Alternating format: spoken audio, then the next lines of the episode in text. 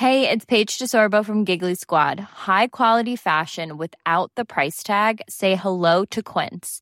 I'm snagging high-end essentials like cozy cashmere sweaters, sleek leather jackets, fine jewelry, and so much more. With Quince being 50 to 80% less than similar brands. And they partner with factories that prioritize safe, ethical, and responsible manufacturing. I love that. Luxury quality within reach. Go to quince.com slash style to get free shipping and 365-day returns on your next order. quince.com slash style.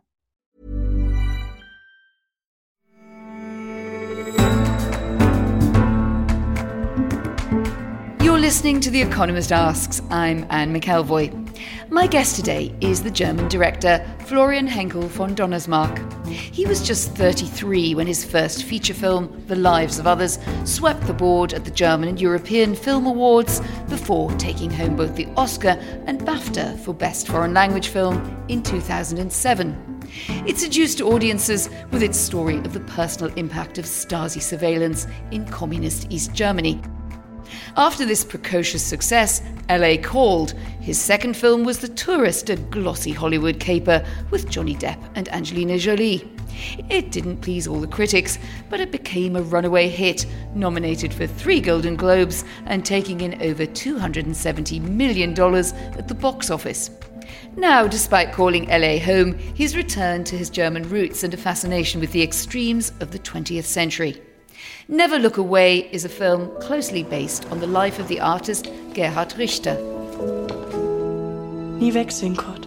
Alles, was war, ist schön.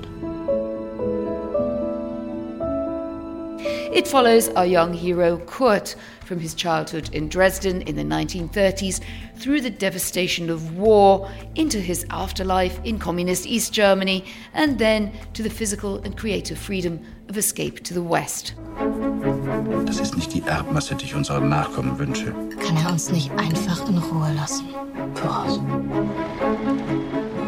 But it also traces a dark secret, linking extremes of violence and love across 30 formative years of German history. Sieh nicht weg. Nie wegsehen. So this week we're asking how does a renowned filmmaker today deal with the Third Reich in a new century? I came to an office in central London to talk to Florian Henckel von Donnersmarck.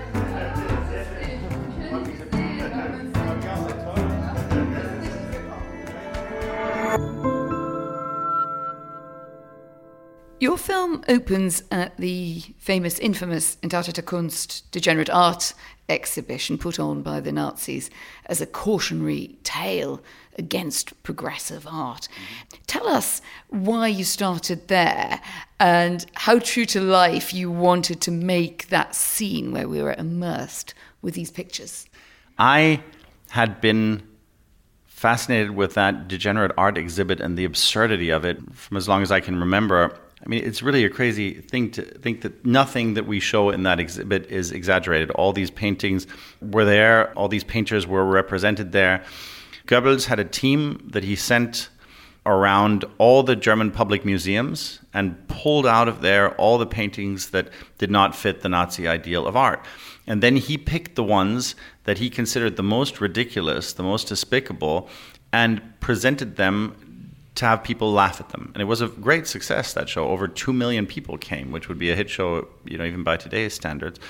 And many people did come there to laugh about them, but also many people came because they knew it was the last chance to see great art. After this show was put on, it traveled through many different cities. Mm, the Nazis organized an impromptu auction in Switzerland that wasn't really well advertised, and there also wasn't that much money to go around. But what wasn't sold there was just burned. So we had to rebuild them, repaint them. We worked with painters and art historians and the archives of, for example, Otto Dix to recreate the big war cripples painting. There was only a little black and white photograph of it left, and so we went back to reports and chemical analyses and tried to find out what did it look like and recreated it. All that for just a little scene of uh, not even five minutes at the beginning of the film, but I really felt like I was building a uh, just a monument to these artists whose work was treated so shamefully there. The artist at the, the center of the film is Gerhard Richter. It's inspired certainly by by elements from his his life, but it's a it's a fictionalization. What brought you to the figure of Gerd Richter in the first place? The initial spark that he had created a beautiful painting based on a picture from his family album of his beautiful young aunt holding him as little boy and explained that this aunt had been murdered by the Nazis because she was schizophrenic. And this is a very haunting portrait to the world, but especially to Germans because it gives a real face and a beautiful one at that to one of the completely forgotten victims of the of the NS uh, crimes. Hundreds of thousands of uh, people were murdered because they were considered genetically unfit. And of course, that number pales in comparison to what was done to people of Jewish background. And therefore, it's a forgotten crime, but it's yet another crime. It was really fascinating when a, a, a journalist from Der Tagesspiegel, when Richter was already in his 70s, found out that the woman that Gerhard Richter ended up marrying after the war was actually the daughter of a high ranking SS doctor who had himself been in charge of large parts of this eugenics program. That was what fascinated me, just that mm. premise that you can have living under the same roof within the same family, you know, a victim and a perpetrator, and using the fact that this perpetrator may have caused the actual trauma that propelled him to become an artist in the first place. And now, can he use that art to unmask and destroy the perpetrator. And the idea of vic- victims, perpetrators living side by side has obviously fascinated you yes. in a film, old film of yours, The Lives of Others, where a former film we're going to come and talk about. But in this case, you'd have thought, well, this is relatively controversy free, but it turns out not so much. And some people have found that going back to the Third Reich and making a film about it now has it has brought up sensitivities having about the way that it looks, the way that it feels. Did you expect that? As soon as you, I mean, I'm sure it's the same in, in your field in journalism, and I'm sure you've gotten into trouble of your own for things like that. As soon as you don't do things as the canon expects you to do it, as has been done before, you get in trouble. But it's mostly trouble that only lasts for a little while. So um, explain that kind of trouble to me. You well, think about critical you know, response or Gerd Richter's response? He, he wasn't too happy I mean, with the end film. Well, you know, I mean, look, I had the same thing on The Lives of Others. You know, it, it, it's just, it was actually interesting when we were nominated for this film for um, uh, Academy Awards. I was on uh, several panel discussions with uh, the other foreign language film directors. Now they call them international film directors. And all these directors had the same story that it's just if something uh, you know becomes a little too big for a country that isn't America, you know, I mean, America is the only country that doesn't mind if things get big, you know. But a lot of the sensibilities, and I, in a way, I hadn't expected this. So I watched the film, and then yeah. I read a lot of the German uh, sort of critics and essays around it. Were in a way, the sort of East Germany, perhaps because of East Germany disappeared, sort of one side kind of in inverted commas won. But in this case, where it's so big and, and the loss of life and the trauma was so great that it seemed to almost, if you make it look a certain way, you were accused of some, some people making it look too beautiful. You were accused by some other people of stylizing yeah, violence. Yeah. It's a natural human mechanism, and I don't you know, I don't, I don't mind it. I've lived through it on the Lives of Others. There, I fretted about it more and got like really upset and angry if someone wrote this or that. And after a while, you just accept that, you know, no matter what you do, you will get attacked. The only way you don't get attacked is if you're constantly circumspect and scared and, oh my goodness, what do th- people think? But then you have a miserable life and are most likely going to create miserable work.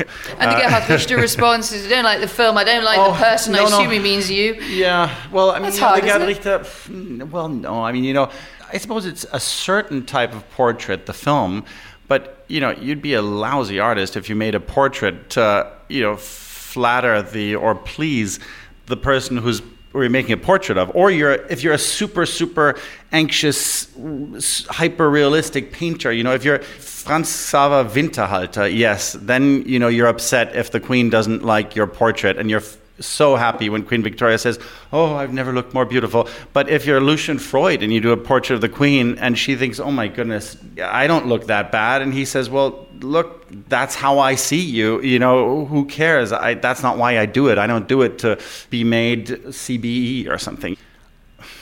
Politeness is the death of art. And Gerhard Richter is someone who understands that very well. I mean, his art is the least polite you can imagine. He did a picture of a tourist being torn to shreds by a lion. Now, how do you think his fam- that that tourist family felt about that? You know, I, but he doesn't care, and rightly so, because it's part of art to hurt people. You know, I'll tell you one thing that I was most fascinated by by the whole Gerhard Richter thing. It's not possible to involve someone more. Um, in a movie, short of making it, you know, something authorized, like uh, you know, a polite picture about, uh, you know, the band Queen making Brian May look really, really good and nice, or, or, or you know, or uh, you know, a, a, heroic biopic about Ruth uh, Bader Ginsburg, uh, you know, where everything is authorized by her, and you know, her only fault is just caring too damn much about women. I find that type of film terrible. It's still an incredible trick um, that Richter pulled. being involved from every step, you know, I even went to, I even went to, when I was done with the script, just so he wouldn't be surprised by anything, I went to read it to him. Every single step, we were in constant contact. And then making it appear as if this was somehow done against his will. I mean, that's just a, that's just a PR genius, you know. Because of course, it's mu- how much cooler would it be if Brian May now said, you know what, you idiots, you don't know how cool our queen life was. This doesn't even begin to tell the story. Piss off. That would be badass rock star, right? I mean, that would be impressive. And I think Richter knows that. So I think it was uh, it, it, it, was it, was a little a bit, bit confected. of that. Let, us let, talk a little bit more about the, about the film, and then I'd just like to uh, sure. dive into, into what, what, you feel more, more broadly. You, you've been reflecting in your work mm. in the last 20 years or, or, or so. This exhibition, we, we meet our young hero, I think we can call him that within the context, uh, Kurt, been taken to see the exhibition. Uh, the plot is is going to uh, wind on through the Third Reich and through it, its horrors as lived close at hand by this family and the tension and also, in some senses, affinities between victims and perpetrators. Mm.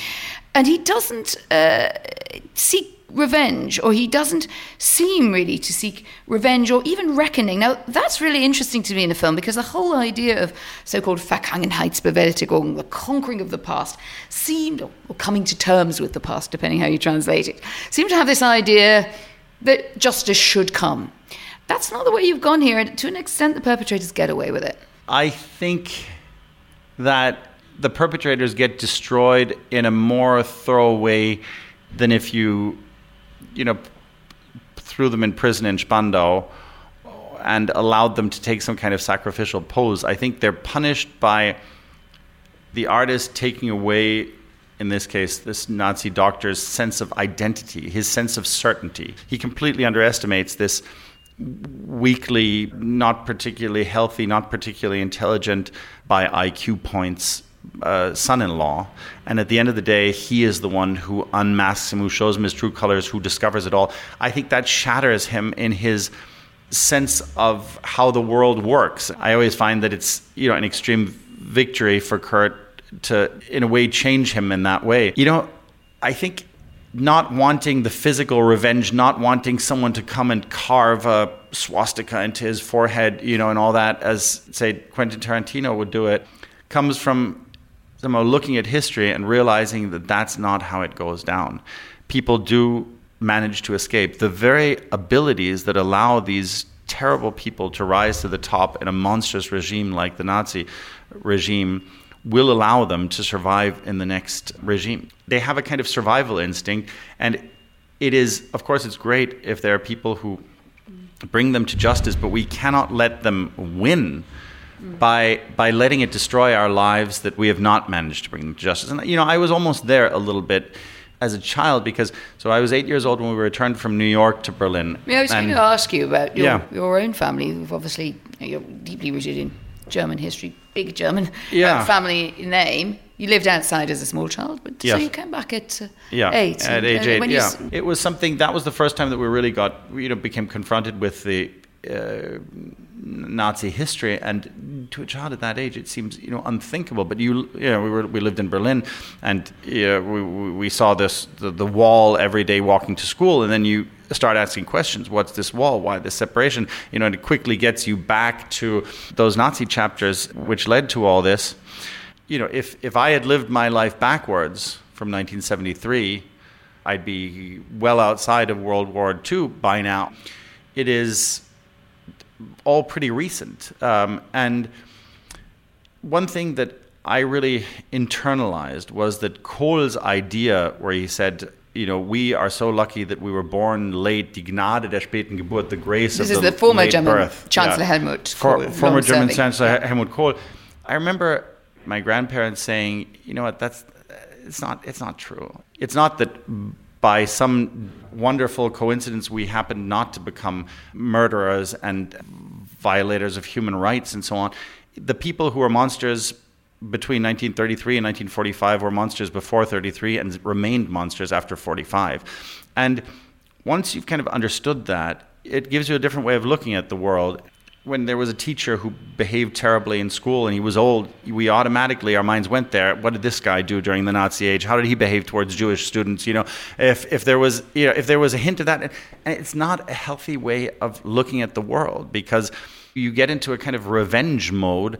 And I think that the best revenge is by it's not so much of the you know kind of living well that seems so materialistic but living the things that people who do the bad stuff cannot live. Love friendship understanding you know tolerance. These are all things that give us great joy. They don't have that Let's talk about the, Mm-hmm. the other uh, regime on German soil in the late 20th century, which still leaves its, traces in the Germany today, and it's a shared interest that we both have, and that's the old East Germany. Mm-hmm. yeah Um, you've written you've written about it extensively yeah. I have, yes, Yeah. and I, I think we established at one point that we had researched at around the same time, yes, possibly in, in, in the, the, ar- in the Birthler archives also yeah yeah Yeah. yeah, no And- and, and, and Humboldt and at the? Humboldt, Yeah, I was at the yeah. Humboldt 1986 to 87.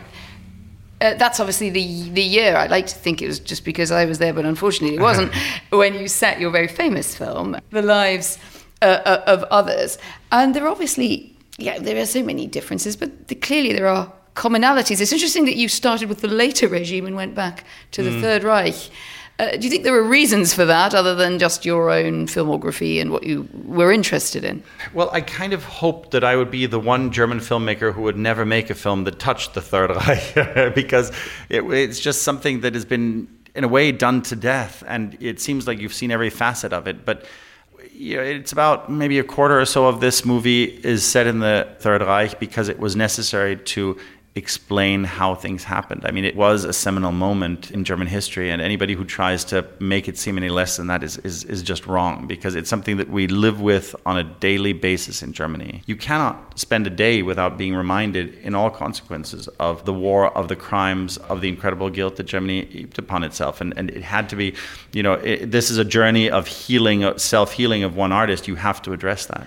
Does that still apply in the same way? And your film was, I think, really a seismic event in the, the treatment of the old East Germany. In a way, I had left there a couple of years after unification, and there was a feeling of let bygones be bygones, let people who are affected go and sort of rootle around in the Stasi archives. Well, let's not do we have to keep stirring it up? And we heard this a lot, not surprisingly, from East Germans, but perhaps from society as a whole. And I think your film really changed that. Do you think it had a lasting effect? And when you look now and go back to your home country, do you still see those traces of, of division, or do you think this is really a post-war world as well as a post-war one?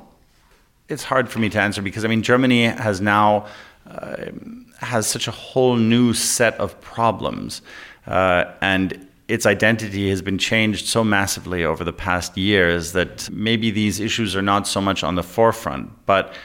I do think that, for example, the fact that Germany, for instance, took in these millions of fugitives, immigrants, uh, had very directly to do, obviously, with the Nazi regime. I mean, there would be This no is the other. Angela Merkel in Oh, yeah. 2016 Yes, and yes. the big And- wave of and- refugees. And it has also very much to do with atoning for a guilt and saying, you know, Germany has to be a place that anyone can flee, and going so far as to say if it changes the country and fundamentally changes the identity, where's the harm in that? Because the country still hasn't reconciled itself with Is its identity. view? That that I think is my view of what the view of the country in its totality is.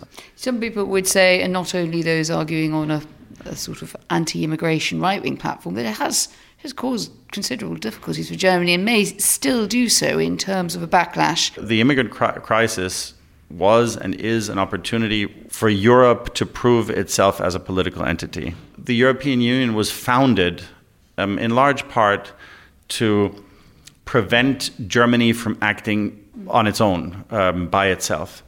And now, in the first major crisis that Europe faces, Germany, represented by one leader, does exactly that, ignores all these massive alliances that have been forged, and does something completely by itself, thereby massively destabilizing the European cohesion. I mean, you know, I, it's not very far fetched to say that even the British uh, reaction has to do with the immigration situation. I think if, if it had been approached as a European thing, Europe could have become much stronger as it is because of Germany having this thing of thinking that we always know best. And even here, we were so much more humanitarian, we're so much better, we're so much. you know, the mistake I think in Germany is believing that if a new political extreme crisis comes about, it'll look exactly like the old one. Florian Henckel von Donnersmarck, thank you very much for joining us. Okay, thank you, Anne. It was great speaking with you, as always. And we'd love to know what you think. Can filmmakers take liberties with the historical record? And does great art always come from great trauma? Write to us, radio at economist.com, or you can tweet us at Economist Radio. You can also subscribe at economist.com slash radio offer 12 issues for £12 or $12. I'm Anne McElvoy, and in London, this is The Economist.